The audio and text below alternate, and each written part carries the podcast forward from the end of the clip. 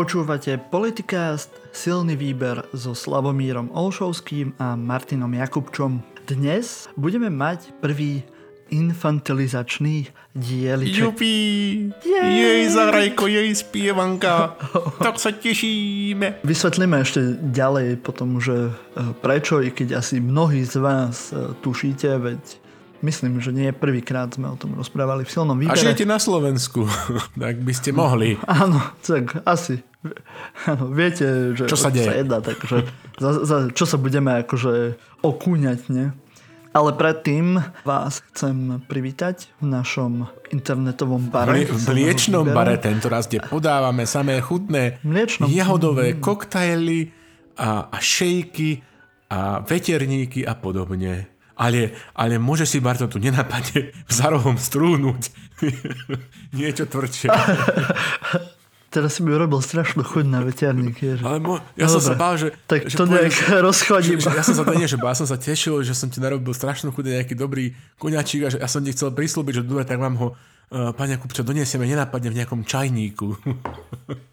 v našom mliečnom. ale akože toto viem vyriešiť, ako ísť e, do skrinky a niečo si nalieť, ale veterník si len tak akože... Um, že, alebo taký ten, taký ten rýchlo. kaviarenský ofajč pre alkoholikov, je, že tzv. írska káva, alebo všetky tie kávy vlastne s, s, s tvrdým, to som sa vždy smial, že prídeš ráno a niekto sa tvári, že ako úplne, že v porádečku, lebo si ráno šupne len kávičku, ale írsku, vieš, tak to mi, teda ja Uh, mám čo najmenej hovoriť, ale teda takto ďaleko som to zatiaľ nikdy nedopracoval, že by som si ráno dával írsku kávu. Ale hej, hej, hej, akože asi ráno káva s alkoholom je trošku asi moc, ale to si východňar. veľmi dobré. Káva s alkoholom je, je, je výborná. V Taliansku majú, že kafe corretto. Uh, to znamená, že ako opravená káva. To je káva Mm, s takým alkoholom väčšinou to býva z lekožicí. Niečo, vieš, jak je to korenie, jak je pendrek. Sladké trievko. Tak na ten spôsob. A je to, je to výborné. Alebo ešte mám veľmi rád ten likér mandlový. Amaretto. Amaretto. Je, je a mi sa, mi sa páči na tom, že tebe sa na tom určite páči ako vyťahoňarovi, že to je opravená káva, lebo naozaj tým kávu nepokazíš, ale chápem, že, no že pre teba je to vlastne pokazené tvrdé. Preto si tak protestoval, že ja ráno piť kávu s alkoholom, to je hlúposť, lebo treba piť alkohol bez kávy. OK, nalejme si čistého čo, destilátu. Dobre. Inak, keby ste chceli v Brne výborný veterník, tak mám pre vás e, tip. Je to cukrárstvo Martinák. Tam majú výborné veľké veterníky a asi budem celý tento diel na ten veľký veterník myslieť a zajtra si asi po jeden pôjdem. Keď ste náhodou no, v Bratislave, tak môžete ísť na výborný no. veterník do Kafe Kafe v Auparku. Garantujem, že je v poriadku. Aj krémeš tam je skvelý. Výborné. A ja dúfam, že budem schopný ďalej nahrávať. Počkaj, prepáč, nie, v, v, v, parku, aby som nezmietol našich poslucháčov v Evrovej. Ospravedlňujem sa kafe, kafe. Oh, OK. Ešte, ešte, že tak, lebo by ti písali, že, že to nenašli. Alebo... No dobre. Láska moja desí. Slava, kde máš veterník? No, no. No, musíme ešte našu obvyklú povinnosť si odslúžiť a to je povedať si, že na čo si pripijame teda dnes nejakým bananovým koktejlom a milkshakeom. Tak musím povedať, že ale na čo to doniesli mi v čajníku a tvári sa to ako čaj, ale v skutočnosti je to kvalitné arménske brandy, lebo sa budeme venovať Arménsku. A ja sa, 40-percentné, okay. 9-ročné, takže týmto si pripijeme a pripomíname Pink October, mesiac boja proti rakovine prsníka. To je jasné, že túto tému sme museli pojať. Máme v t- s tým aj súvisiaci endorse, ktorý určite Marťo predstavíš. Ja budem ponúkať vo svojom okolí, samozrejme márne, ale klasickú palpačnú metódu prešetrenia pre všetky záujemkyne, takže keby ste náhodou boli v Porini Falcku, túto vec by som mohol zvládnuť lepšie ako nejaký mamograf. Ďalej máme Medzinárodný deň práva vedieť. E, ďalej si pripomíname 43 rokov od spustenia neslávnej jadrovej elektrárne v Černobyle, 82 rokov od Michovskej dohody, 156 rokov od narodenia zakladateľa Slovenskej ľudovej strany Andreja Hlinku, 76 rokov oslavuje český prezident Miloš Zeman, pred 28 rokmi nadobudla platnosť Ústava Slovenskej republiky a dodnes sa neviem z tohto šoku spamätať. 32. narodeniny nášho zakladajúceho poslucháča Denisa Čepa.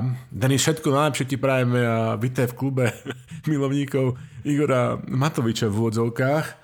No a ešte by sme chceli vlastne popriať Dagovi Danišovi, ktorý odchádza z aktuality.sk do postoja.sk všetko najlepšie v novej kariére medzi konzervami. Dúfame, že, že mu to neublíži. A ešte teda pripiem aj v pietnej spomienke na tento týždeň brutálne zosnulú vlastnoručne autodafe páchajúcu ruskú novinárku z Nižného Novgoroda Irinu Slavinu, ktorá sa upalila na protest proti zlovoli ruských e, orgánov v tejto, tejto súvislosti aj zanechala na, na Facebooku ako posledný post slovami, že, že chcem, aby ste z mojej smrti vinili Ruskú federáciu a potom sa naozaj upalila pred sídlom uh, miestnych orgánov ministerstva vnútra v Nižnom Novgorode, tak to je hrozné, čo sa deje v Ruskej federácii, ktorá dokáže dohnať svojich občanov. Učiteľka ruského jazyka, amatérska novinárka ako my, takže v pietnej spomienke. Dobre, prosit je to, je to strašné s týmito totalitnými mocami. Ešte máme tu jeden endorse na kampaň Ligy proti rakovine. Ako Slavo spomínal, je Pink October, e, mesiac boja proti rakovine prsníka a Liga proti rakovine vytvorila v spolupráci s ďalšími také rúžové trička. Celku pekné. Áno, strangely enough, e, sympatické trička, sympatické modelky text prsia, celkom vtipné. Takže podporujeme, môžete si zakúpiť a eh, tak podporiť úsilie tejto ligy. Netreba zanedbávať eh, prevenciu v tejto oblasti, ktorá mnohé veci vyrieši o mnoho efektívnejšie a lepšie ako potom nejaké následné starosti. Áno, v popise tohto podcastu budete mať odkaz na Instagram, kde nájdete ďalšie informácie, ako túto kampaň podporiť. Určite odporúčame všetkým ísť ženám na kontrolu. A obrovský rešpekt. Buď k Slavovi. Alebo Amo, áno, áno. lekárovi. Keby náhodou som to nezvládol, tak potom prípadne zapojím aj nejaké ďalšie ochotné ruky. Ale uh, obrovský rešpekt všetkým. Toto bolo strašne sexistické slovo. obrovský, no tak to sme my. Obrovský, obrovský rešpekt všetkým ženám, ano. ktoré sa v tejto kampani realizujú a ktoré sa tejto kampani venujú. Osobne poznám mnohé Takže beriem to ako takú, takú solidaritu a je to, je to naozaj veľmi sympatické. Keď by, keď by sme my, chlapi, dokázali hovoriť e, rovnako otvorene, by som povedal, že analogickom probléme, ktorý sa vyskytuje v rámci nášho e, nenežného pohľavia v súvislosti s prostatou alebo semeníkmi, no ale vieš, to, to, to sú, chlapi sú zo železa až do prvého soplíka, takže OK, mali by sme sa trošku z toho poučiť. Áno, ale budúci mesiac je aj tomuto venovaný. OK, takže tak možno, že dáme. Budeme sa tomu, možno to spomenieme budú, budúci. Uvidíme, aký sme chlapi. To už nebudem ponúkať žiadne osobné Či... vyšetrenie, ale možno nejaké, No a teraz tej, si sa ukázal. Sa ukázal. No. Vidíš? Vidíš? Áno, vidím, vidím. Mal by si byť ako Bohu, že nevidím. gendrovo uh, vyváženejší. Vyrovnaný v tomto. No. Áno, no. to nie je len tak proste. Nie je to len tak. Ale poďme, poďme. vybrusliť uh, z tejto, z tejto témy a poďme do našich slovenských tém. Ešte predtým dnes boli voľby v Českej republike, senátne v niektorých krajoch alebo okrskoch a tiež do krajov. Vyhráva stále áno, i keď e, zo pár krajov im vyfúkli iné strany, ale Piráti sa dostávajú teraz zase do vedenia, i keď v dosť veľkom závese za áno. To len tak akože aktuálne správy. Telegraficky. Telegraficky. U nás Českej, v Českej republike. Aby sme sa tak trošku prirodzenejšie presunuli do tej no. materskej škôlky na... Aha, ideme do Slovenska. Áno, poď, no. Už sme tu niekoľkokrát v silnom výbere poukazovali na infantilizáciu slovenskej politiky a keďže v poslednom čase táto infantilizácia pridala na obrátkach a to teda raketovou rýchlosťou, rozhodli sme sa tomu venovať celý diel. A tak si predstavíme našu triedu škôlkarov. Ja by som povedal, že aj z pomocnej školy, ale to si radšej necháme niekedy na inokedy. Možno sa nám to bude ešte hodiť podľa vývoja udalostí. No a prvé dieťa na holenie, ako to nazvať, uh, Igorko. Igorko je veľmi neposlušné dieťa. Pravdepodobne má ADHD a minulé ročníky všetkých mlátil po hlave gumenými dinosaurami. A na všetkých vrieskal, že mu kradnú hračky. Dnes už mám vlastnú stoličku a aj všetky hráčky. A keďže už nemôže kričať po ostatných, tak je aspoň prilepený na monitore tabletu a stále tam čosi vypisuje.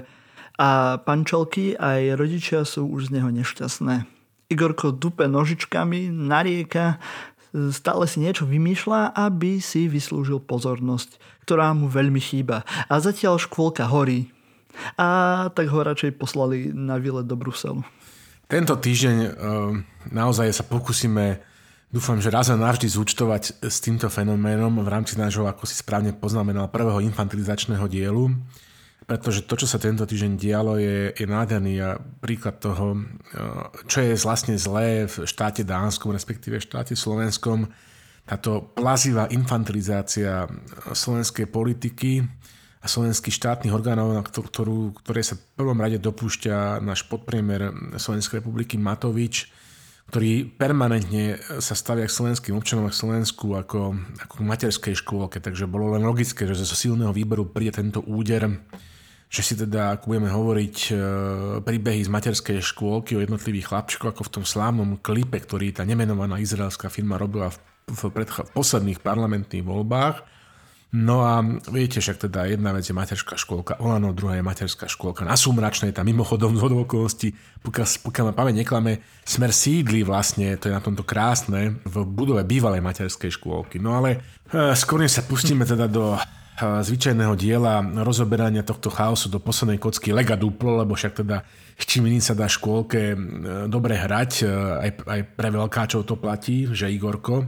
Tak chcem zase verejne a priznám sa, že až mi je to trápne úplnej sprostosti zariskovať Marťo je pred tebou a dovolím si tvrdiť teda, že, že teda, prečo si dovolím zariskovať, že som za tie roky, za tých 10 rokov už teda dôverne spoznal podpriemera Slovenskej republiky, tenajšieho Igora Matoviča a hlavne jeho e, mentálne horizonty a pochody, že dokážem uh, rozkodovávať jeho táraninky a hádanky na Facebooku. Takže včera čo si šplechol na svojom Facebooku o tom, že s máckým premiérom vymysleli, citujem, parádny spoločný projekt.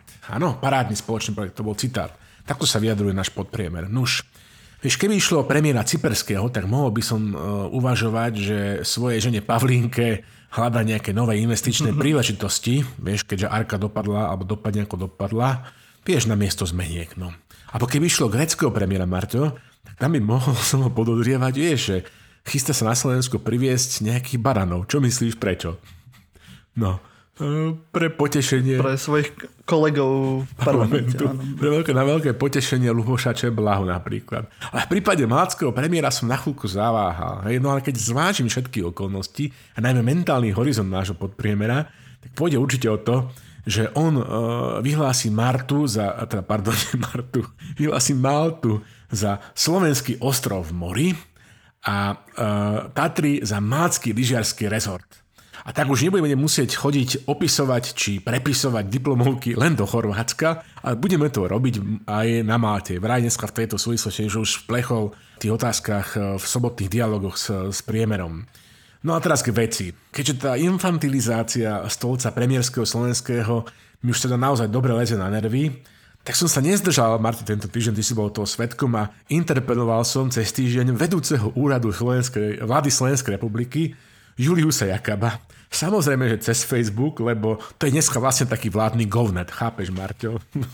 Víš, aby teda som... To je akože hlavný kanál doslova, doslova, kde tečú informácie z najvyšších miest. Ja prečo tak, možno, že by Veronika mohla celý govnet zrušiť a posielať príslušnú e, sumu Zuckerbergovi, lebo cez to sa dneska bežne komunikujú vládne opatrenia a úplne všetko. A vieš čo, ja by som zrušil celý akože, úrad vlády, na čo tam má tých ľudí. Že stačila by nejaká Facebooková skupina. Proste... Stačila by nejaká Facebook, Facebooková skupina a prípadne ešte jeho fanpage, áno. No ale vieš, to je ten paradox, lebo pritom, veď povedzme si nároveň, že Facebook bol pôvodne vymyslený na to, aby čo najviac ľudí videlo nejaké zlé fotky adolescentov, ktorí sú s chlastom v rukách počas amerického spring breaku. Napísal som teda vedúcemu úradu vlády Slovenskej republiky Julovi Jakabovi, ale zatiaľ teda bez odozvy. No nevadí, tak eh, ak to nepôjde po dobrodky, čo sa zdá, že nejde, eh, tak to pôjde po zlotky. A napíšeme rovno Marto eh, šéfovi Slovenskej informačnej služby. OK.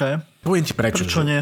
On má možno, že bonzi rád, ale že ako ukázali nedávne úniky osobných údajov alebo ohrozenie napríklad ten záťah serverovní úradu vlády, či tie, kvôli ktorému sa posekali Veronika Remišová s, s bývalým ministrom informatizácie, či podpresenovali pre informatizáciu Rašim, alebo ten únik e, údajov z Národného centra zdravotníckých informácií. Tieto technogénne riziká mm-hmm. sú dnes e, každodennejšou a asi najkaždodennejšou hrozbou pre národnú bezpečnosť.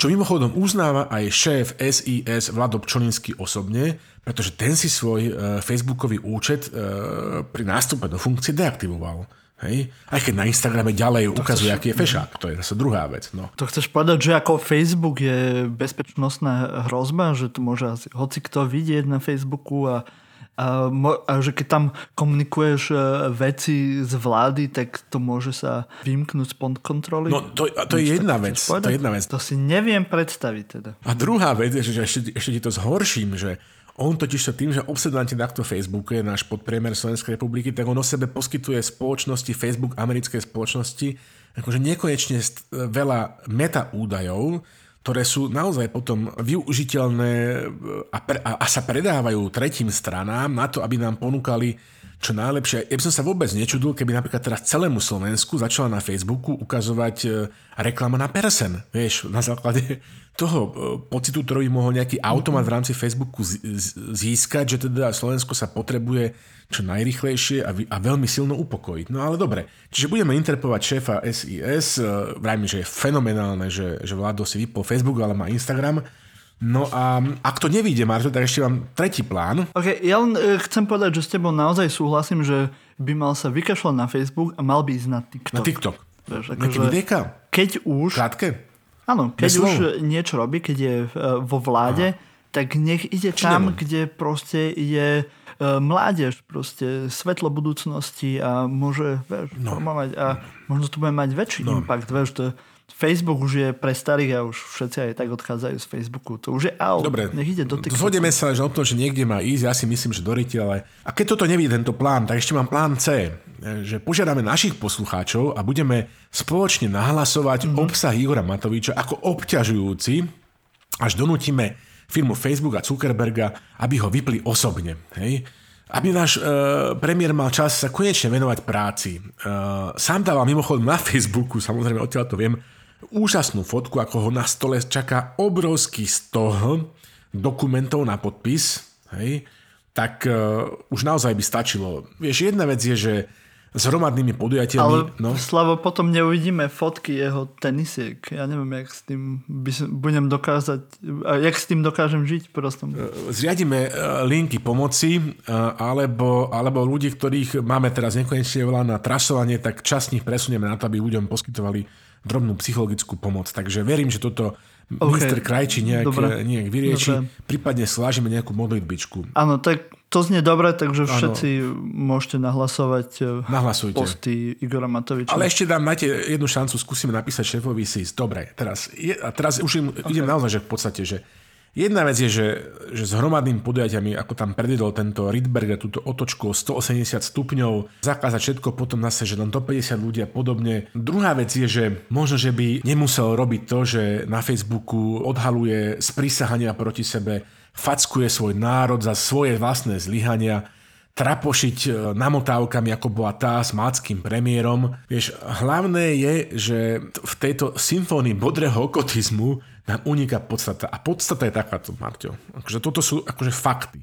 Slovenskí daňovníci neplatia podpriemerná Slovenskej republiky za facebookovanie a náhľadanie interakcií na Facebooku. Za toho možno, neplatí ani, ani, ani Mark Zuckerberg. Po druhé, premiér Slovenskej republiky nie je zabávač ani vychovateľ slovenských občanov, hej, ale je ale je predseda prvý minister vlády, ktorú riadi. Čo mimochodom Igor Matovič nerobí. Má tam neskutočne neschopných ľudí, ako napríklad nie ľudskoprávny, ale Svetuškár, minister zdravotníctva Krajčí, či Hyponatália Milanová, ktorí naozaj už tam dávno nemajú čo robiť, ktorí môžu objavovať kúzla svojich rezortov aj z knižiek a nie za pochodu, vo funkcii a v čase koronavírusovej zdravotnej a hospodárskej krízy. Každý deň, čo tí ľudia zotrvávajú vo funkcii, možno, že aj dobrí ľudia, hej, vznikajú škody na životoch a majetku občanov, čo by náš mal priemer riešiť v prvom rade a nie nejaké mydlenie baranov. Igor Matovič je škodlivý aj z, e, z pohľadu z hľadiska rozletovania bez tak veľmi krehkých inštitucionálnych základov Slovenskej republiky. On doslova desakralizuje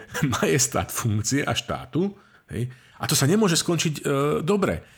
Sergej Chelemeník, on, on teda nebol, on bol teda možno, že už nebohý, e, možno, že bol no, taký vplyvový agent e, veľkoruských imperiálnych snách na Slovensku, ale ako taký pozorovateľ, ako taký etnograf slovenského etnika nebol márny, no on si všimol, že Slováci v zásade nemajú nejaké veľké očakávania od svojich ústavných činiteľov. On, on tak akože hovorí, že, že Slovák si predstavuje dobrého prezidenta alebo premiéra v princípe ako nejakého dobrého dedinského richtára. Skrátka, ako my máme u nás v Kocudanoch Vojto Čičmanca. Aj?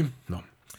Ale zatiaľ teda máš pocit, že Igor túto, túto úlohu takto akože hrá a plní? No to určite nemám. No a e, teraz však videl si tie preferencie vlastne z, z minulého, neviem, či to bol v nedelu, to bolo niečo, to zastihali z Fokusu a Markýz, že teda ani ten národ zdá sa, že nemá tento pocit. Je tam hranica veľmi jemná medzi štátnikom a šašom, lebo môžeš byť bližšie k ľuďom, ale keď to dáš na Matoviča, tak si skôr za hlupáka a ani ty akože nechcem povedať, že jednoduchší ľudia, ale povedzme nie zrovna intelektuáli, tak ako stratia k tebe úctu a rešpekt, čo intelektuáli už nemali vôbec. Takže na obidvoch stranách prehral a myslím, že to sa mu aj stane. Presne tak, hovoríš presne to, čo som ja tam na začiatku povedal, že to je desakralizácia majestátu, funkcie a vôbec štátneho orgánu alebo exekutívnej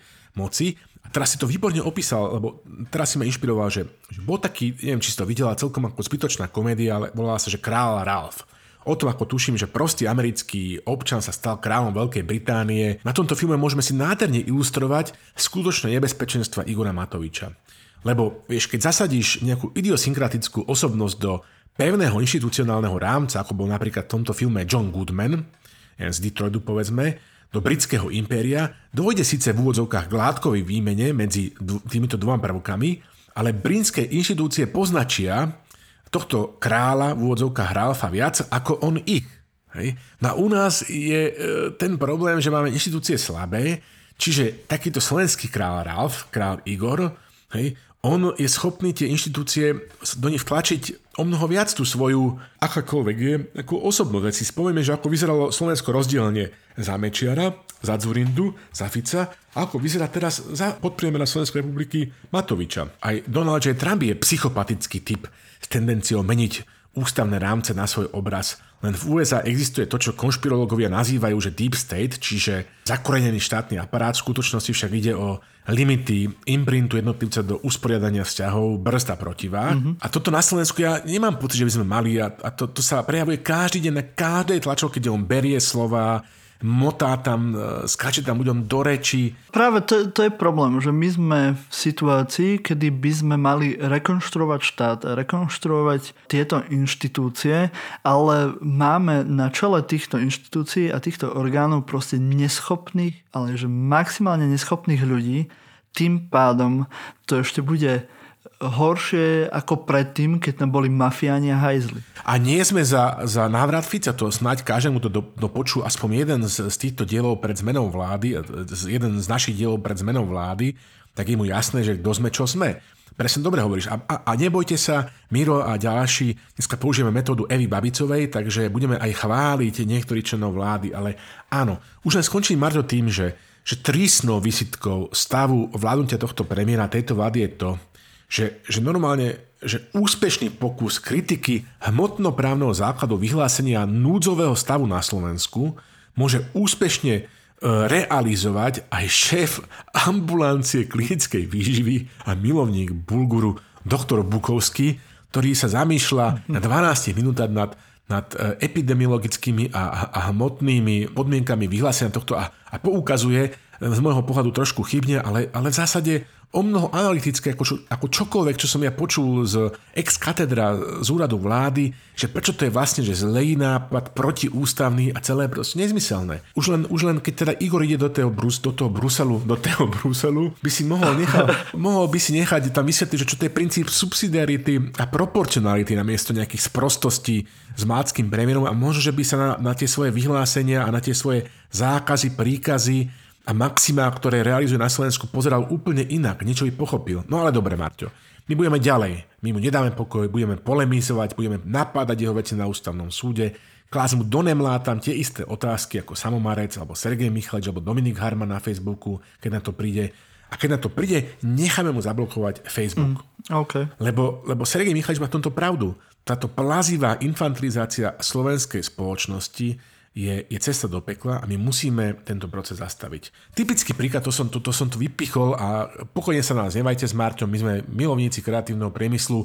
Marťo takmer doslova, ich keď zatiaľ teda tie básničky nie sú veľký kreatívny priemysel, ale tak teda vieš, Marťo, v akom stave sú naši priatelia umelci, ktorí naozaj dostali zatiaľ teda všetko pozatvárané. Dosť v zlom stave dosť... teda. A hlavne po tomto čiže myslím, že to je ako dosť um, likvidačné pre väčšinu ľudí. Tak, proste. tak asi si vieš predstaviť, ako som teda, ako mi spadla sámka, keď som videl tento článok na aktuality.sk a nebolo to preto, že sa mi teda tak zapáčila fotka uh, ministerky kultúry Natálie Milanovej, ale ten titulok, že vláda neschválila, aby skupina z rezortu kultúry predložila návrh opatrení tak normálne sa to pozeráš, že pracovná skupina Ministerstva kultúry MKSR, platforma pre kultúrnu a kreatívny priemysel, ktorá mala byť zložená zo štátnych tajomníkov jednotlivých rezortov, na teraz v tomto zložení fungovať nebude. Má navrhnúť nejaký návrh opatrení, vláda na svojom stredajšom rokovaní neschválila návrh na delegovanie členov tejto skupiny. Tak sa na to pozeráš a hovoríš si, čo sa zbláznili? Na čo ešte čakajú? No a nakoniec sa ukáže, že je len o to, že tu ďalej docíka v tejto materskej škôlke a že problém je, že to nenavrhol, nenavrhla vláda, ale niekto z parlamentu. Tak, toto je normálne, že materská škôlka. Hens tieto úvody a hens prvý infantilizačný. Áno, áno. E, nachádzame sa v kríze vnútornej aj vonkajšej. Okolo nás tu pobehujú rozmaznané, malé, ukričané deti. To je veľmi tragická situácia. Úplne, presne tak. Tu sa píše v tom článku. Kabinet takisto nevzal na vedomie uznesenie parlamentného výboru pre kultúru a médiá, v ktorom navrhoval viacero opatrenia. Prečo? Prečo? Teraz sa nepýtala prečo. Ja by som sa spýtal prečo. Skupina mala bezodkladne čo si predložiť vláde a teraz zdá sa, že to nie je dôležité. Prečo to nie je dôležité? Lebo majú príliš veľa peňazí títo ľudia? Igor Hambisa. Anka a Janka sú dve dievčatá parádnice. Sú z tej istej triedy a obidvom sa páči tá istá sponka do vlasov. Krásna, lesklá, na ktorej sú veľké jablká gingeru. Obe si myslia, že im sponka náramne pristane a že keď budú pekné, tak ich rodičia, titičky a stríčkovia budú mať radšej. Anička má v triede bohužiaľ viac kamarátov a tak by mohli Janku zbiť a Janka teda sa rozhodla, že sponku aspoň teda ukrie, aby ju nemohla Anička nájsť. Z rohu to sleduje aj Marianko, ktorý už v škôlke stihol prepadnúť trikrát, aby v nestrážený moment si mohol sponku ukradnúť, potom ju predať a kúpiť si aspoň 88 cukrikov. Toto bola malá metafora o tom, čo sa dialo e, uplynulý týždeň v parlamente, e, vážené poslucháčky, vážení poslucháči. A to je ďalší príklad, typický príklad infantilizácie slovenskej politiky, tentoraz materská škôlka Vodný vrch Bratislava.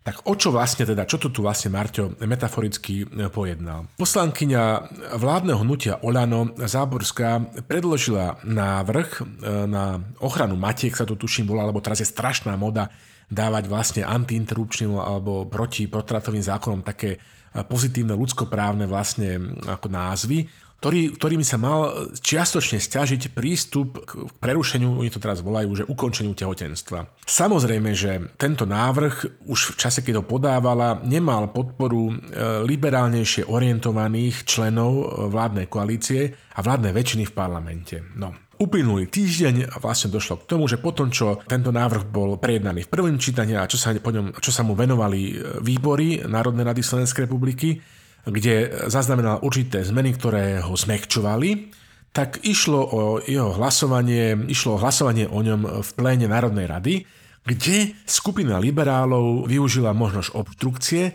a, a blokovali tento návrh zákona poslankyne Záborskej, ktorá sa teda menia toto novelo podmienky prístupu žien k ukončeniu tehotenstva. Takže vlastne na druhý deň, Marťo, a to si tam e, zabudol ešte spomenúť ďalších chlapčíkov z materskej škôlky, konkrétne Ríška, Peťa Pčolinského a Borisa Kolára, a ocka Borisa Kolára, k tomu sa dostaneme. Na druhý deň potom, ano, čo teda... Tých budeme ešte spomínať. Čo, čo úspešne vlastne liberáli tým, že vytiahli kartičky, ako malé detičky, tak zablokovali tento návrh e, v parlamente, tak začali vykrikovať konzervatívci z vládnej väčšiny, že to bolo nefér, čo urobili liberáli. Liberáli vlastne porušili koaličnú dohodu, lebo Janka Cigániková, tá Janka, ktorú si spomínal, obiehala poslanecké kluby opozičníkov, aby získala ich podporu, respektíve aby ich presvedčila nepodporiť e, návrh poslankyne Záborskej, ktorá je z, z jej koalície a teda porušila koaličnú zmluvu. Hej. Na to zase e, liberáli vykrikovali, že oni porušili koaličnú zmluvu a navzájom sa z toho obviňovali. Peter Pčolinský, ten e, šéf poslaneckého klubu za Smer Odina, ten tvrdil, že treba zvolať okamžite koaličnú dohodu, že čo toto je za škandál, lebo on sám je konzervatívec a našťastie ho hneď spacifikoval jeho multiotecko a šéf jeho strany Smer Odina Boris Kolár. Ja chcem povedať len jedno, že osobne som skôr uh, pro lifer, mm najvyššie otec dvoch detí a v súvislosti s mojimi absolvovanými dvoma tehotenstvami v našej rodine som tiež teraz e, zažil rôzne možnosti teda rozhodnúť sa a tak. Nikdy by som si neosoboval, a už vôbec nie ako poslanec alebo ako politik, e, voľbu za niekoho iného, za matku alebo za rodičov. Mojou úlohou, keby som mal nejaký mandát, by bolo, aby som vytvoril podmienky také, aby, aby neželaných tehotenstiev na Slovensku bolo čo najmenej a želaných čo najviac. A teraz, Marťo, to nemyslím takým spôsobom, ako si to pochopil ty, že by som sa osobne tak ako Boris snažil no osob, e, vlastnoručne nie, ale inak prispieť k zvráteniu demokratickej Ja som krivky. to vôbec takto To som rád. Čiže by som sa snažil vytvoriť e, podmienky na čo najviac želaných tehotenstiev na Slovensku tým, že by som vytváral podmienky na, na dôstojný život ľudí. No ale to sa robí, vieš, Marto, ťažko, vieš, to aj chvíľku trvá. O mnoho ľahšie sa vedú kultúrne vojny. A teraz to navyše, keď vidíš, že prinášajú politické body a preferencie.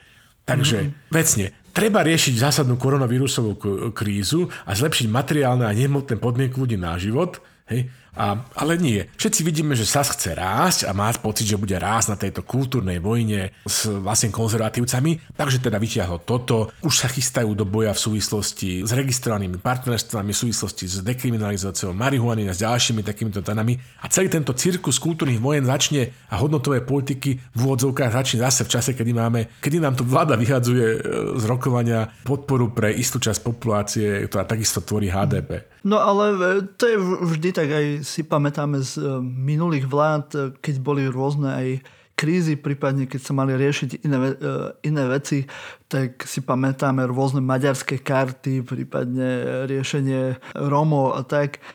Zase sme v tej istej situácii, už sme to tu silno vybere rozprávali, že ako som povedal aj v predošlej téme, sme v kríze vnútornej aj vonkajšej a tí ľudia tam v tom parlamente, proste príčetní aj nepričetní, riešia proste vec, ktorá je vyriešená. Všetci odborníci sa zhodujú na tom, že naše zákony protipotratové alebo potratové sú v poriadku a sú tam silné argumenty na to, že je dobré zanechať status quo, ale oni proste musia riešiť tieto totálne hovadiny, aby proste si naháňali body, aby sa páčili svojim, svojim voličom. A samozrejme Saske to veľmi vyhovuje, keďže je teraz jediná, teraz ukazujem veľké úvodzovky, e, liberálna strana, lebo zrazu si objavili vo svojich útrobách niekde na spodku srdiečka, že oni sú vlastne liberálni tej Saske, tak e, budú teraz riešiť, lebo vidia, že môžu z toho tiež niečo vydobiť. A táto tvoja kritika liberálov, to vlastných radov by som si dovolil povedať, ma inšpirovala zase ku kritike mojich vlastných radov že vieš, takisto moji priatelia proliferskí, ktorí sú za ochranu e, aj nenarodeného života, netreba robiť z ľudí idiotov, pretože vy sa teraz stvárite, že vás zaskočilo, že Cigánikova bola za opozičnými poslancami, tak ale a že čo si to vlastne dovoluje a, a vy ste akože s čím počítali, keď teda poslankyňa Záborská, konkrétne jej by som sa chcel spýtať, že čím počítala, že čo sa asi tak vlastne stane, že čo je na to jej kolegovia z koalície ako povedia. A tá sa tvári, že aká je strašne prekvapená. To je úplne že škandalozne. Možno, že keby čítala denník postoj ako konzervatívka, tak by sa dočítala, ja neviem, že tri týždne predtým, tuším, že v polovici septembra, napríklad od Ericha Potockého, ktorý otvorene písal, že, citujem, hoci má vláda v parlamente ústavnú väčšinu, v hlasovaní sa musí Anna Záborská zrejme spolahnúť na opozičné hlasy. Aha, takže vtedy, keď vyzeralo, že by ona teda nezískala tie hlasy z radov koaličných poslancov, by bolo akože OK, keby ich získala z radov opozičníkov konzervatívnejšie orientovaných. No len jej samozrejme Marian Kotlba vypálil rybník, a teraz e, to zase vy liberáli, Marto, neviete, pretože pre, pre hardcore, hardline proliferov ten návrh bol už tak skompromitovaný a skom, kompromisný, že vlastne ako keby pre nich prichádzal, prinášal len nejaké kozmetické úpravy, takže vlastne oni odmietli podporiť e, v tom jeho úsilí, ale nie z toho dôvodu, že by, je, že, že by bola im sympatická nejaká hodnotová orientácia liberálov a, a Janky Cigánikov, ale preto, že teda ten návrh Jany, teda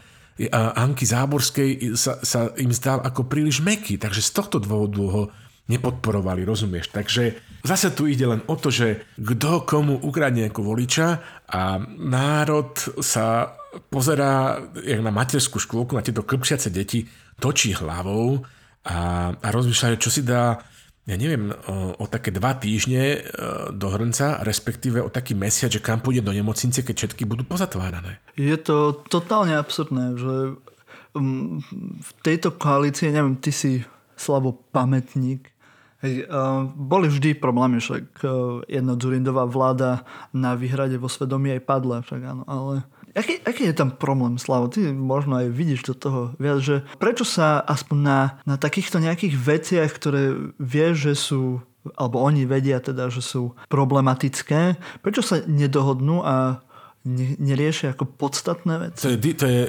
diagnoza tzv.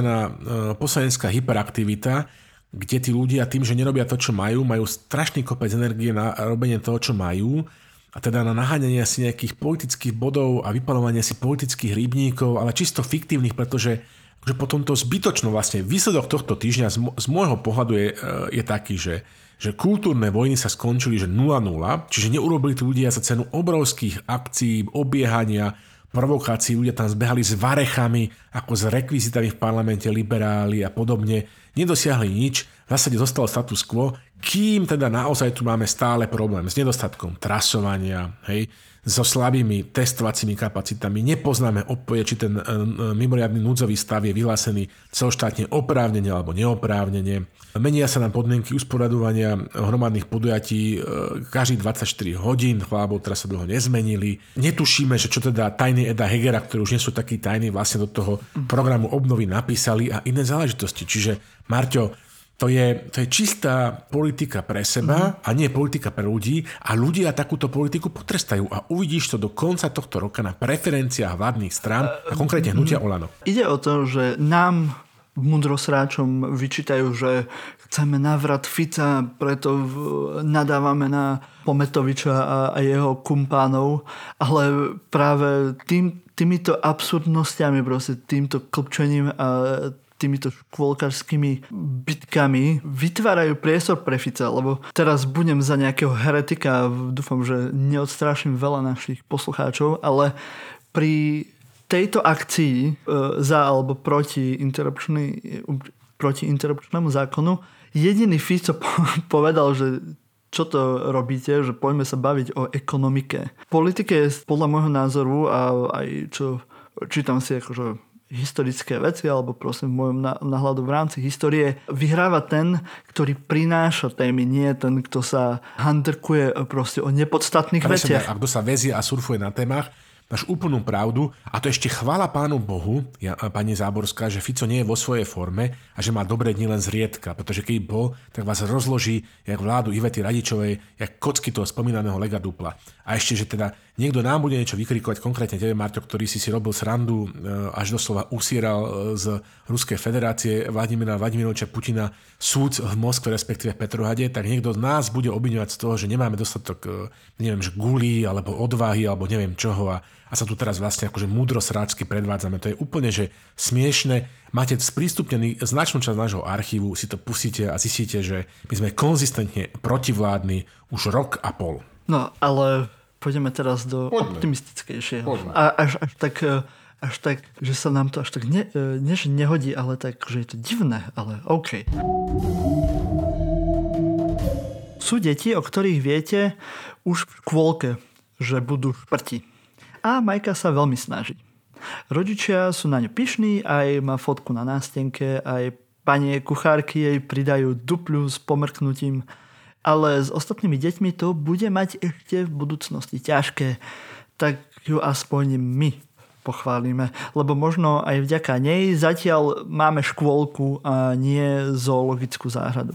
No toto je, ináč toto ja volám, že teória Evy Babicovej, ktorá napísala minulý týždeň taký nápad, že možno, že Igorko ako v materskej škôlke bude závidieť, keď sa bude na Facebookoch pekne písať o jeho vládnych kolegoch a hovoriť, takže možno, že by ho to mohol motivovať k tomu, že sa tiež mal viacej učiť a snažiť a menej robiť z prostosti, tak e, že čo keby sme teraz... E, Eva je mudrá žena. Tak mm. je, môžem potvrdiť, osobne poznáme obidvaja. Čo keby sme tak pozitívne hovorili, tak teraz skúsime ako si robiť pozitívne srandu z, z nejakých dobrých vecí a z dobrých správ. Presne tak, kým sa Anka Záborská a Janka Cigániková byto spolu kultúrne a nekultúrne bojujú v parlamente, tak ministerka spravodlivosti Kolíková na vláde presadila, a to nie je málo, lebo teda však vieme, aká je to vláda, vieme, koho to je vláda a vieme, že teda to nevymyslel hlavne tento nápad reformovať slovenskú justíciu Igor Matovič, čo je naj, najväčší problém tohto nápadu, že to nevymyslel Igor, tak sa jej to podarilo presadiť a na vláde prešla komplexná reforma zloženia ústavného súdu, súdnej rady,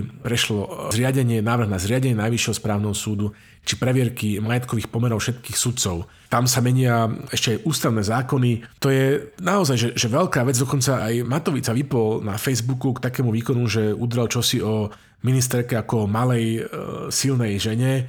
No jediný dojem, ktorý s touto poznámkou zanechal, je, že on je veľký slabý muž.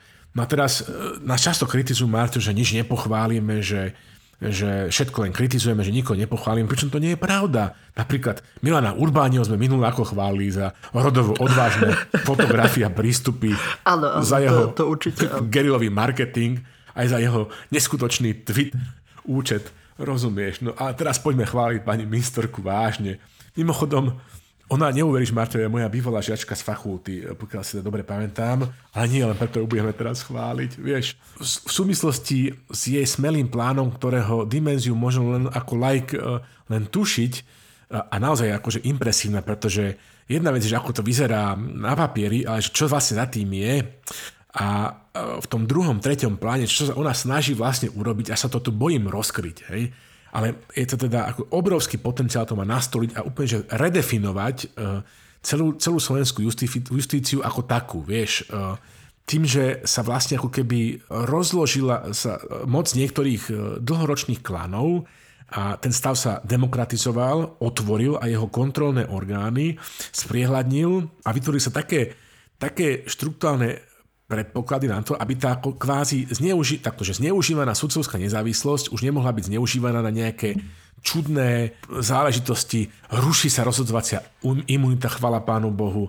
No je tam toho strašne veľa, dúfam, že to vyjde v parlamente, budem sa modliť, aby to, aby to vyšlo. Ja teda ako taoista musím len povedať, že e, jedna vec je, že reforma systému ako takého je strašne dôležitá a druhá vec je, že takisto je dôležité, aby, aby sa stalo niečo aj s tými konštitutívnymi prvkami toho systému. Že tam by som tiež nehádzal flintu do žitu a pokúsil sa spraviť niečo aj s tou kvalitou sam, súdcov samotných, nielen ich vlastných orgánov, usporiadania súdov, najvyššieho správneho súdu a, a vzájomných väzieb a sudcovské samozprávy a tak, ale aj so kvalitou sudcov samotných, čiže kádrová politika, nejaká odborná príprava a vzdelávanie a jazyková príprava, medzinárodná justičná spolupráca, aby si tí ľudia uvedomili, aby mali nejaké pozitívne príklady v živote. Nech vidia, ako si súdia, ako pracujú ľudia vo Francúzsku a podobne, lebo majú narastajúci počet e, cezhraničných prípadov tak či tak. E, takže toto by som tam chcel vidieť takisto a, a ak sa to podarí, tak teda budeme prvý tlieskať silnom výbere, že Majka super.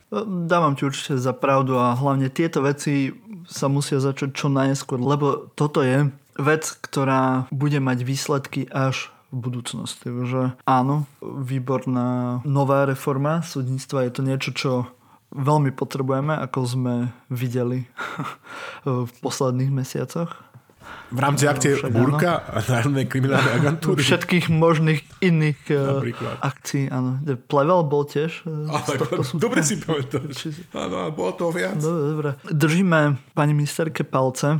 Nech sa jej to podarí toho čo najviac, kým sa tam nepožerú ako psy tí ostatní.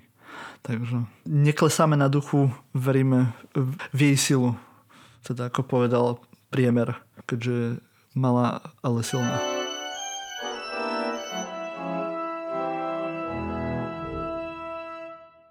Ujo Pčolinský je školník alebo škôlnik, ja som to nikdy nevedel. Inak môj otec bol chvíľu škôlnik, bol školník v škôlke. To Taký tak, kolega vlastne, šéfa. Slovenskej informačnej služby vlastne, kolegovia z fachu. Áno, no, no, no, no, no, dúfam, že nie. No a tento Ujo Pčolinský nastúpil na svoje miesto len nedávno. Pán školník sleduje a pozorne si zapisuje každého, kto vystrája.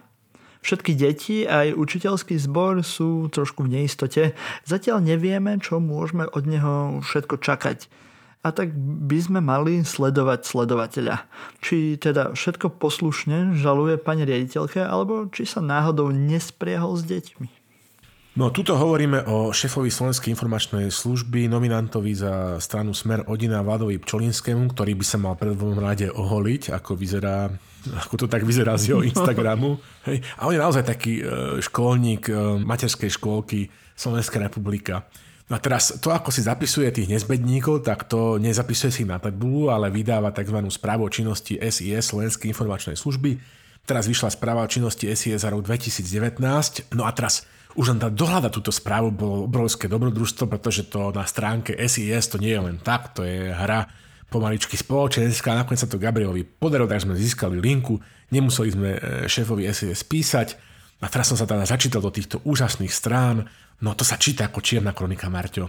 Akurát, be, akurát bez iniciálok páchateľov. No a ešte navyše, že ten, kto vie to čítať a kto vie čítať medzi riadkami a, a sleduje dennú tlač, tak presne vie, o koho respektíve o čo ide. Hej. No ja som si práve hovoril, že keď som čítal tú správu, že to tak, že sa hovorí všeličo, ale nič konkrétne, ale hej, asi kto má nejaký prehľad, že čo sa asi deje, tak asi vie, čo to Koľka znamená. Bije. Tie, tie, tie narážky. Hneď ti, poviem, hneď ti poviem konkrétnosti, len ešte, ešte k tomu, že, že ale je tam aj, je to naozaj úžasné literárne dielko, dáme samozrejme linku, si to pozrite, prečítajte sa, skvele pobavíte, je to fantasticky čitateľné a dokazuje Esie, že má aj zmysel pre humor. Napríklad, Martin, neviem, či si si všimol, to je, je to st- číslované tie strany tam, ale asi ja neviem, že, že na, na treťom scrolle tá fotografia ilustračná k tej korupcii, že, že dokazuje SIS, obrovský zmysel pre humor, keď oblúdny rozmer slovenskej korupcie ilustruje nejakou rukou ako si dve, teda fotkou ilustračnou ako si dve ruky podávajú na tajňáša medzi sebou nejakú 50 eurovku, respektíve nejaký že zväzok troch alebo 4 50 euroviek.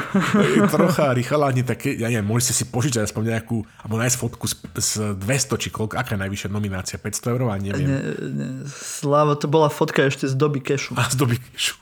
tak, no, takisto si uh, treba ale uvedomiť, uh, ešte teda, keď tú správu čítate a dostane sa k jej najlepším, že the, the best of SIS, táto vec, táto správa má ešte ďalší rozmer, že takéto správy dostávali tzv. zákonní príjemcovia správ Slovenskej informačnej služby, to znamená, že premiér, predseda vlády a tak ďalej, tak ďalej, aj v predchádzajúcich rokoch. No. A samozrejme, že boli o mnoho kompletnejšie ako to, čo si ako my, ako radoví občania, ktorí nemajú prístup k utajovaným skutočnostiam, môžeme prečítať. No a v tejto súvislosti vás napadne, že kto vie prečo, hej, napríklad náš najlepší minister vnútra historicky Slovenskej republiky, tzv. Kaliňák, sa tváril, že na najvyšších poschodiach slovenskej štátnej moci sa nedeje nie je žiadne trestnoprávne vyšetrovanie, alebo sa žiadne trestnoprávne skutky, korupcia neexistuje, nepácha. No, tak uh, to je taká otázka, že vás napadne, že tak čo bolo v tých správach predtým a, a zistíte, že vlastne tiež tam čosi bolo a nikdy sa veľmi neudialo. No a ďalšia vec, ktorá z prečítaním tej správy napadne, je, že to je také ako kvázi, že devil's advocate, uh, že naozaj sa niekedy zdá, že momentálne dostáva na frag len Bonul a Norbert Böder, o ktorých uh, väzbách na smer sa tlač v minulosti dosť na, napísala veľa v súvislosti napríklad s rôznymi ťahmi proti niekdajším opozičníkom, dneska vládnym ľuďom, ktorí sú pri moci a ktorí vládnu. Ja neviem, po preštudovaní vnútroštátnej e, časti tejto správy, lebo vlastne tá SIS má ako keby nejaké vnútroštátne a aj externé povinnosti v rámci ochrany republiky nášho ústavného zriadenia, tak po preštudovaní tej vnútroštátnej časti som ja predsa len dospel k nejakému miernemu historickému pokroku, hej, že teda pocitu pokroku, že kedy si sa u nás na Slovensku zabíjalo a kradlo a dnes zdá sa, sa na Slovensku len kradne. Tak e, to je akože dobrá správa. Hej? Teraz e, tomu the best of, čo som si tu vlastne urobil. Tak jedno som si tu odfotil, že teda SIS je podľa vlastnej správy garantom spravodajskej ochrany štátu a predchádza a eliminuje bezpečnostné rizika, čiže tu napríklad vidím jasný mandát prečo by malo zakročiť SIS ako služba na ochranu záujmov Slovenskej republiky e, a v záujme národnej bezpečnosti voči Facebooku Igora Matoviča, takže budem citovať tejto správy, keď budem písať šéfovi SIS Psulinskému. Ďalej teda tu naozaj popisujú rôzne skutky ekonomickej trestnej činnosti, ktorých, ktoré mnohé sme už tlači videli, čo ma úplne očarilo a čo si ma to určite nevedel a nepredpokladal. Mm-hmm. Musím ti tu ocitovať toto. SIS sa v roku 2019 aktívne podielala na zabezpečení bezpečnosti 83. ročníka majstrovstiev sveta v ľadovom hokeji v Slovenskej republike. To si, prosím ťa, pekne určite nepredpokladal, že aj na šampionáte participovala Slovenská informačná služba. No, tak to má... Mm-hmm. Uh... A čo tam sledovali tých ožratých Fínov v Košiciach? Neviem, ja, si, ja ti poviem, že... neničili značky? Že nebudem tu teraz čítať celý ocek, ale ja som z toho oceku vlastne akože nadobudol taký dojem, že boli sme sa povedať na hokeji a boli na tom hokeji spolu s nami aj kamaráti zo spriateľných spravodajských služieb. To taký môj pocit z toho oceku. Mm-hmm. Dobre. A tak je pravda, že tu boli aj e, Rus, že tu bola aj ruská nejaká delegácia v rámci hokeja, takže to vie. Áno, áno, píšu tu ďalej o hybridných hrozbách, e, píšu tu presne tak, čo sme vždy vedeli a bolo to treba asi aj naozaj z tohto miesta ex katedra pomenovať, že tu na Slovensku e, má ruská spravodajská komunita mimoriadnú činnosť a snaží sa naverbovať nejakých ľudí v rámci strategických odvetví nášho priemyslu, pojednávajú aj o, o čínskych hrozbách a nemyslia tým samozrejme ryžu strašne ma tu v súvislosti s hybridnými e, vojnami, e, s internetom, s Facebookami a so sociálnymi sieťami vo všeobecnosti pobavil ilustračný obrázok, ktorý sa niekto dal tejto, tejto správy, kde, kde e, je ako keby ako vtip zase raz, vtip SIS, citát akože od Abrahama Lincolna v znení nie všetko na internete je pravda. A teraz majú tomu taký screen, screenshot spravený, tak to som sa celkom že, že zasmial. No a, a ešte teda ešte teda, že naozaj teda tá správa je plná rôzne nečakaných vecí, ale nevedel, nevedel by si, Marto, že teda rozlišujeme v pravodajskej komunite, že PEX a LEX, to sú pravicoví extrémisti a lavicoví extrémisti. A napríklad, že v súvislosti s pexkármi, e, s pexármi, teda s pravicovými extrémistami, SIS takisto zaznamenala výrazný e, úspech, ktorý predpokladám, vzhľadom na koronavírusovú krízu, že zopakuje aj tento rok. V roku 2019, Marťo, SIS správe o mhm. činnosti mm-hmm píše, že zaznamenala tento fenomenálny úspech, počkajte to rovno prečítam, v roku 2019 privrženci PEX nezorganizovali na území Slovenskej republiky žiaden medzinárodný koncert PEX hudobných skupín a výrazne obmedzili aj organizovanie koncertov slovenských PEX kapiel. No, takže e, predpokladám, že táto istá veta... Áno, s tým kreatívnym priemyslom to už išlo aj vtedy dole. Aj, aj Lex, aj PEX. Takže vrele odporúčame, začítajte sa, dáme linku a potom poprosím e, novinárskú časť našich poslucháčov, aby v súvislosti s takouto správou potom nebáli sa aj e, položiť nejaké otázky príslušným zainteresovaným. Pri najhoršom dostanú klasické no comment zo služby. Hej, ale teda otázok je tam teda na snade nejedná otázka, že jo? Uvidíme, že koho každé ešte odpočúvali. Vieš, to, keď sú takíto ľudia vo vláde, Matovič má nejaké skúsenosti s odpočúvaním svojich kolegov tak vidíme, možno budú nejak inšpirovaní a ešte sa niečo dozvieme v budúcnosti. Už dlho sme nemali žiadnu nahrávku. Nejakú nahrávku, to, trošku chýba. Ešte stále máme DJ-a v Mordore, tak, tak uvidíme. Možno sa, tam stále niečo si pušťajú.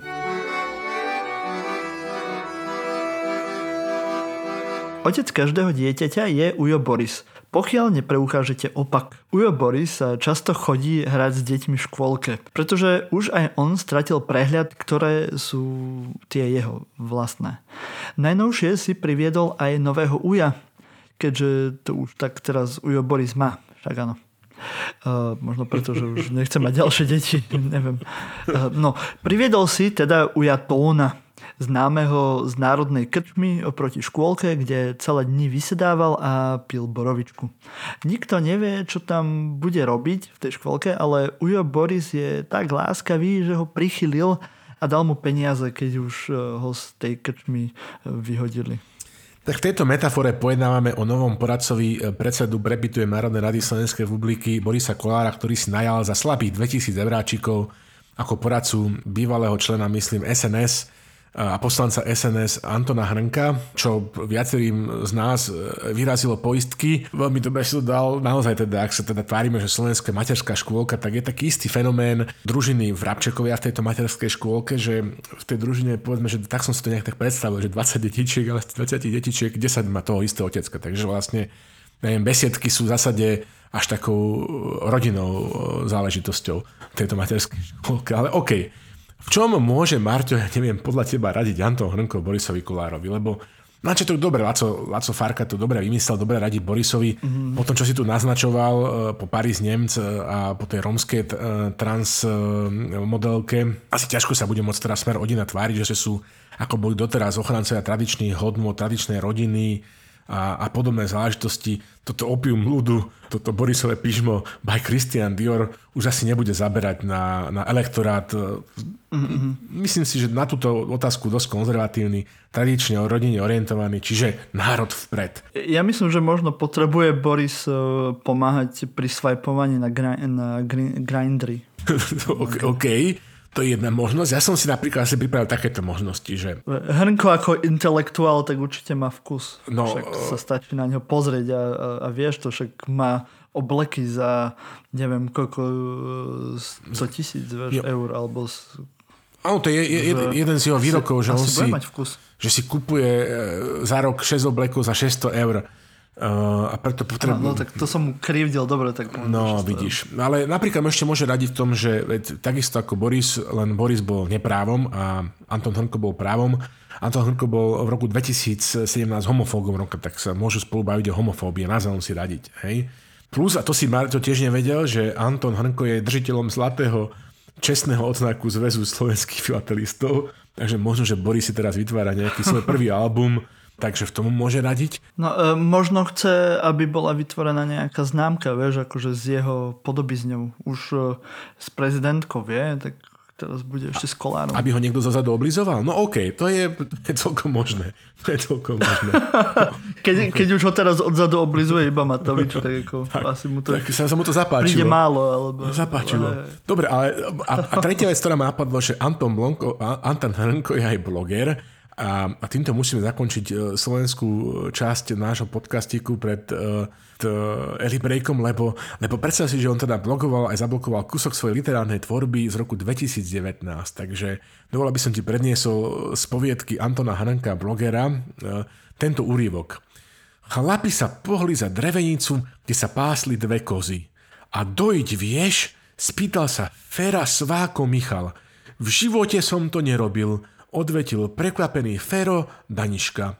Zavolal sváko Michal na ženičku, ktorá zostala na priedomí. Poď tu Ferovi ukázať, ako sa dojí, nech vie, ako sa z tejto mliekarne kupuje mlieko.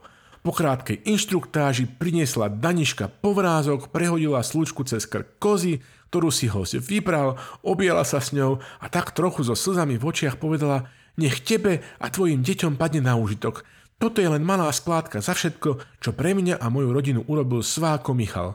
Opatruj ju a s láskou a uvidíš, že sa ti odvďačí. Budeš s ňou spokojný, maj sa s Bohom. Obrátila sa a rýchlým krokom zašla za chalupu. Dobre, tak e, toľko z literárnej tvorby Anona Hrnka a len podoknem, že to nie je o Baranovi a nie je to o Lubošoviče Blahovi. Dobre, to, to si prečítajte na jeho stránke sami. No. Vidno, že je veľmi uh, spätý s tradíciami. Je, je, je, je. Um, dobre, a, a nemám asi k tomu nič viac, len uh, prajeme veľa šťastia. V kariére. z, uh, v literárnej kariére a v kariére poradcu. Dúfame, že tých 2000 eur mu bude e, stačiť. Vieme, že asi náročnejšie, že bol zvyknutý na iný plat, ale bohužiaľ je kríza, musíme sa všetci uskromniť, aj Anton Hrnko. A my môžeme ísť do Eli Breaku. Pamätáte si ešte na časy, kedy politici boli známi ich piesňami? Pánom Bohom, idem od vás, neublížil som, neublížil som žiadnemu z vás. Máme tu rok 2020 a úplne novú generáciu politikov a ich odkaz je jasný. Tak napríklad Český minister zdravotníctva od pondelka zavádza zákaz pevu. Takže ak sa na budúce rozhodnete navštíviť našich bratov, nedivte sa tomuto špeciálnemu príkazu. Ty si zdejší, viď? Jinak bys věděl, že je u nás v půlnočním království zakázáno zpívat. Aspoň ich od pondelka v Tatrách bude oveľa jednoduchšie nájsť.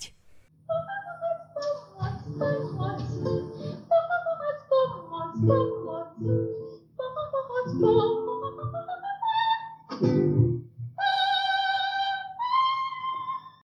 Elibreaku tu máme ešte aj triedu pre zahraničné deti. Dnes sú tam len dve, ale za to riadne rozmaznané. Obe sedia oproti sebe a na striedačku sa mlatia plišákmi po hlave a kričia po sebe. Teraz ale náhle museli to obeznejšie dieťa zobrať preč, pretože ochorelo a nakazilo aj veľa svojich kamarátov.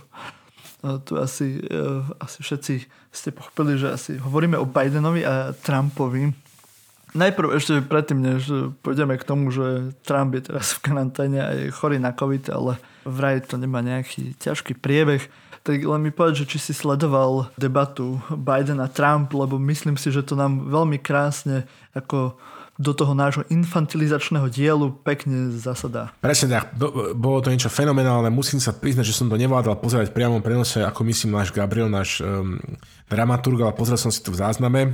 Chris Wallis, ktorý to z Fox News moderoval, to je človek, ktorý má sveté nervy, bolo to naozaj ako v materskej škôlke preklikovanie. V živote som nevidel horšiu prezidentskú debatu, ani to nepozerajte, pozrite si nejaký zostrih, nemalo to žiadnu úroveň, hambil som sa, že to pozerám e, a videl som to celé. A to som si naozaj myslel, že sme dosiahli akože čisté dno. Ešte predtým New York Times uverejnili informáciu, že za posledné tuším dva roky americký prezident zaplatil na daní z príjmu fyzických osob nejakých 750 dolárov, čiže menej ako nejaký hociaký stredoškolský učiteľ tak si hovorím, že teda, toto všetko sú celkom slušné October Surprises, ako tie oktobrové prekvapenia, to je taký štandardný prvok, feature amerických volieb prezidentských, kde sa na e, kandidáta alebo protikandidáta vytiahnú nejaké škandalózne veci v oktobri, čiže tesne pár dní pred e, samotným aktom volieb. To mi spadla sánka, keď mi e, prišli notifikácie z, z ruských paradoxne, TV z, z Dožďa a z Meduzy, tikery, že bol diagnostikovaný na COVID americký prezident. Tak hneď prvé, čo ma Marto napadlo, bolo, že NAKA a ich mm-hmm. akcia, že Boží mlyn. Hej?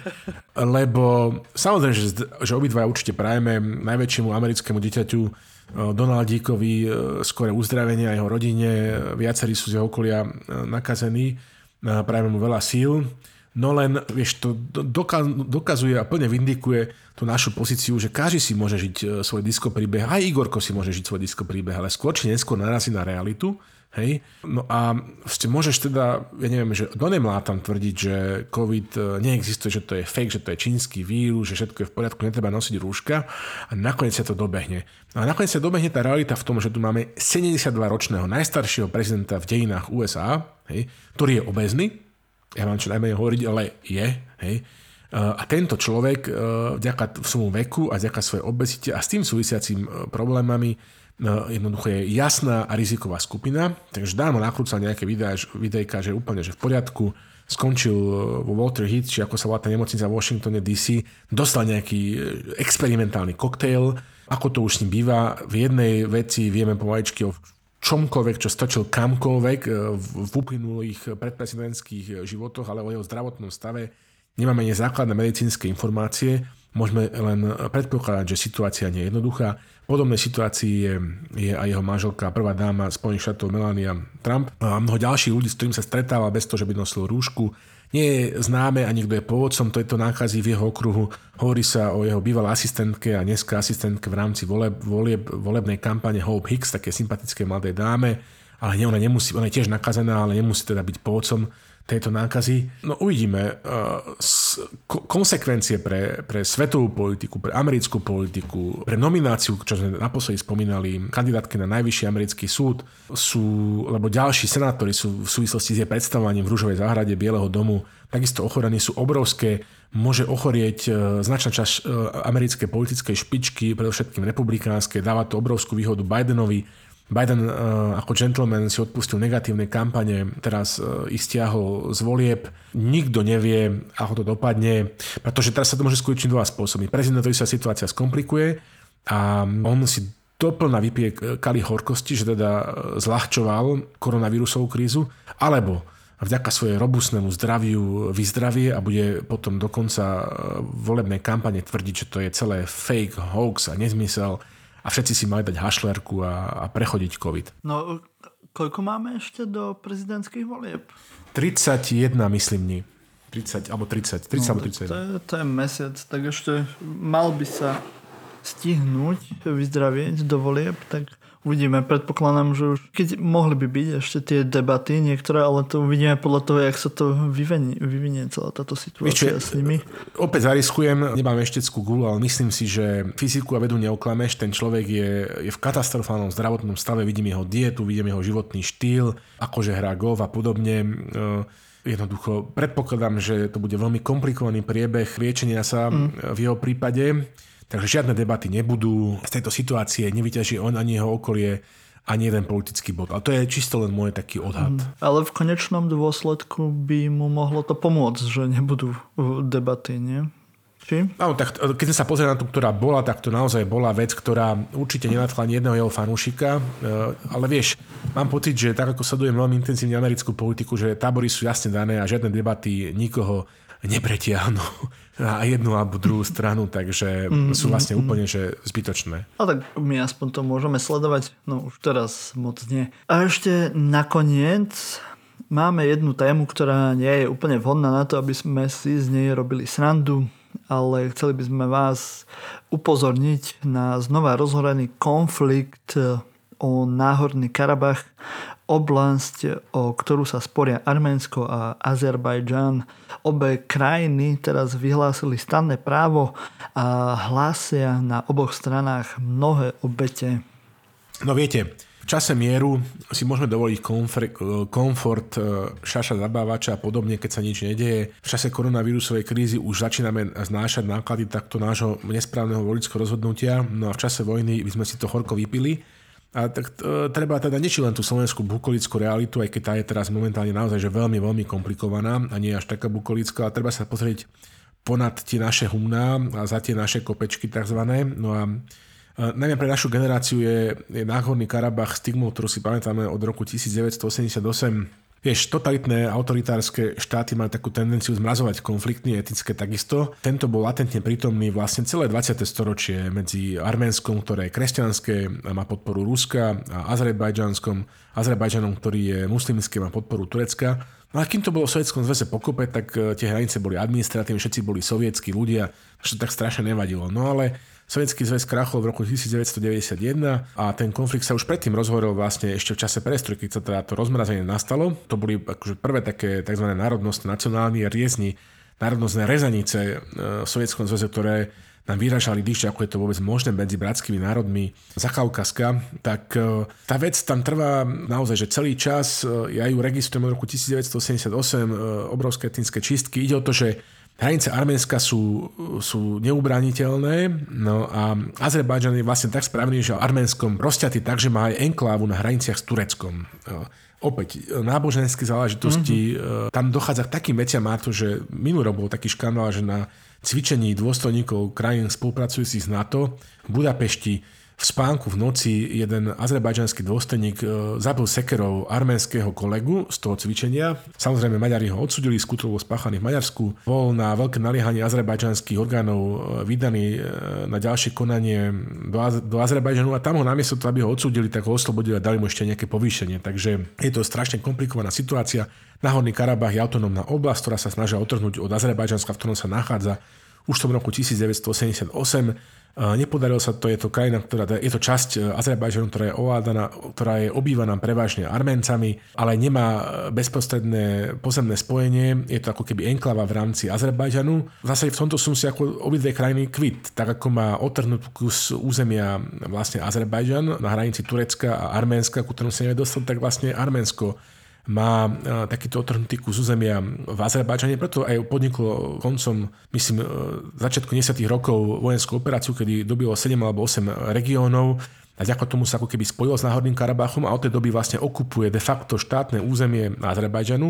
No a kým to bolo tak, že Azerbajdžan nemal nejaké veľké možnosti sa domôcť svojho, tak ten konflikt bol zamrazený, ale teraz so zmenami svetovej politickej klímy a hlavne z toho, že Arménsko zostalo strašne chudobné a Azerbajdžan vďaka cenám ropy akože veľmi spohatol, mohol si nakúpiť dobré zbranie a navyše získal podporu e, Turecka, tak došlo teraz k tomuto konfliktu. Prečo v septembri? No lebo v takých končinách sveta sa ťažko buje v lete a ťažko buje v zime, takže september bol najlepší čas, kedy vlastne spustiť vojenskú operáciu, kde teda Azerbajdžanci tvrdia, že reagovali na provokácie zo strany Arménska, v skutočnosti ide o získavanie ostruhu mladého prezidenta autoritárskeho štátu Azerbajdžan Alieva, ktorý sa snaží vybojovať aspoň nejaké vojenské úspechy ukázať kresťanským nepriateľom, že teda oni ako moslimovia vedia presadiť svoje.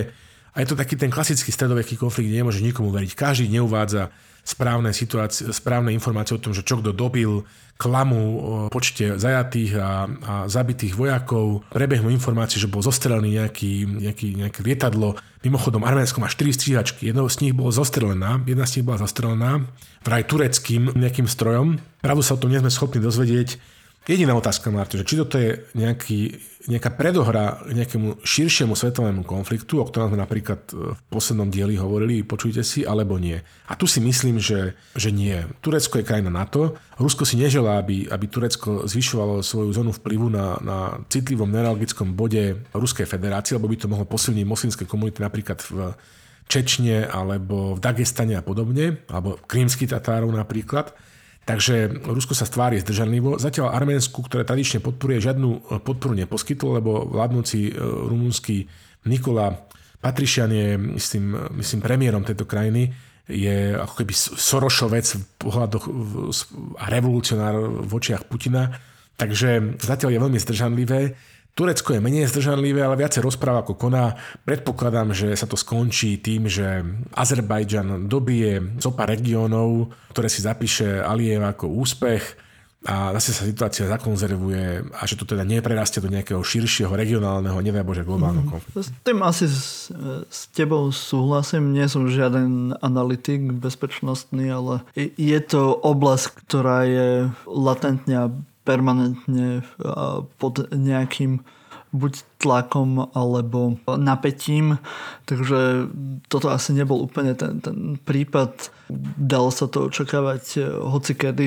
A ako si vravel, tak asi ten, tá jeseň je, je vhodná na, bohužiaľ na, na tieto tieto akcie ja len ako historik pridám, že tento región kaukaský bol problematický od nepamäti a Arménsko má problém tým, že jeho hranice historické sú iné ako sú súčasné. Odporúčam si niečo k tejto problematike prečítať veľmi kultúrne a historicky je to veľmi zaujímavá problematika. Bohužiaľ nemáme tu na to často úplne rozoberať, ale... Dali sme aj kopec líniek do vešacieho postu, takže si to ľudia môžu pozrieť. Aj, aj veľmi zaujímavé zbranie tam vlastne, vieš, to je veľmi zvláštny mix zbraní, ktoré sa tam používajú, ďaká Vladovi Mončekovi, uvidí, čo všetko tam lieta vo vzduchu, čo všetko tam strieľa. Takže ako vždy, Nemáme čas o tomu venovať, ale dostanete k tomu od nás pekný súbor e, líniek, ktoré si, to, ktoré si môžete povedať, si to naštudovať. Skúste aj nejaké historické, napríklad možno aj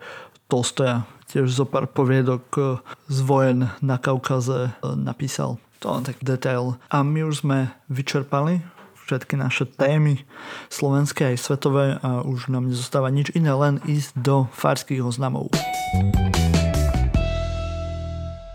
Vo farských oznamoch vám, tak ako vždy, poviem, že silný výber nie sme len my traja, ktorí počúvate každý týždeň.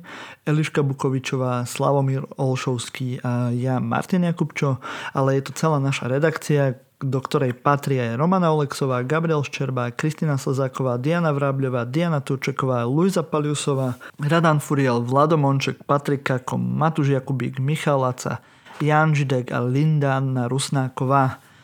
A ak chcete všetkých týchto ľudí potešiť aj nás, lebo veď kto by nás nechcel potešiť, však Slavo, tak e, zdieľajte veci na sociálnych sieťach, veď ste moderní ľudia, viete, ako sa to robí, používate určite nejakú sociálnu sieť, takže ak nás budete zdieľať, budete pačikovať, srdiečkovať, prípadne nám necháte nejakú peknú recenziu buď na Apple podcastoch alebo na Facebooku, tak vám budeme neskonale vďační.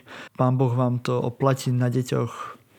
Nebudú síce také pekné, ale bude ich tak veľa. No. Takže ešte, vidíš, som zabudol, sme nespomenuli UČR. Skoro, skoro by som spravil takúto obrovskú chybu. Bez toho by si naši poslucháči nevedeli podcast silný, silný výber ani predstaviť. Tento raz má utajený člen redakcie krycie meno Svetlana Kuchárová, vychovateľka skupiny Vrabčekovia v materskej škôlke Kocurany. Prvýkrát iné pohľavy. Výborne. Áno, konečne tu máme trošku uh, pestrejšiu genderovú v, tom, v tomto UČR segmente. A ešte, ak budete všetko to robiť, čo som vám spomínal na tých sociálnych sieťach, sa nám to bude páčiť teda, hej, pokiaľ nie ste nejaký troll, tak e, možno sa stanete aj poslucháčom týždňa. Tak rovnako ako kto, Slavo? Magdalena Žesekvel tento týždeň, ktorá napriek francúzskému priezvisku e, je schopná užívať si takýto veľmi špecifický slovenský satirický politika, takže sa tešíme, Magdalenu pozdravujeme, je to naša pravidelná poslucháčka, no a keby sme mali peniaze, tak by sme zahrali, takto si to pustí z linky, skladbu od DJ Sam s názvom Mikorason featuring Marva Loud, takže všetkým prajeme všetko dobré, pevné zdravie a teba poprosím o klasický sign out. Do skakavenia, priatelia.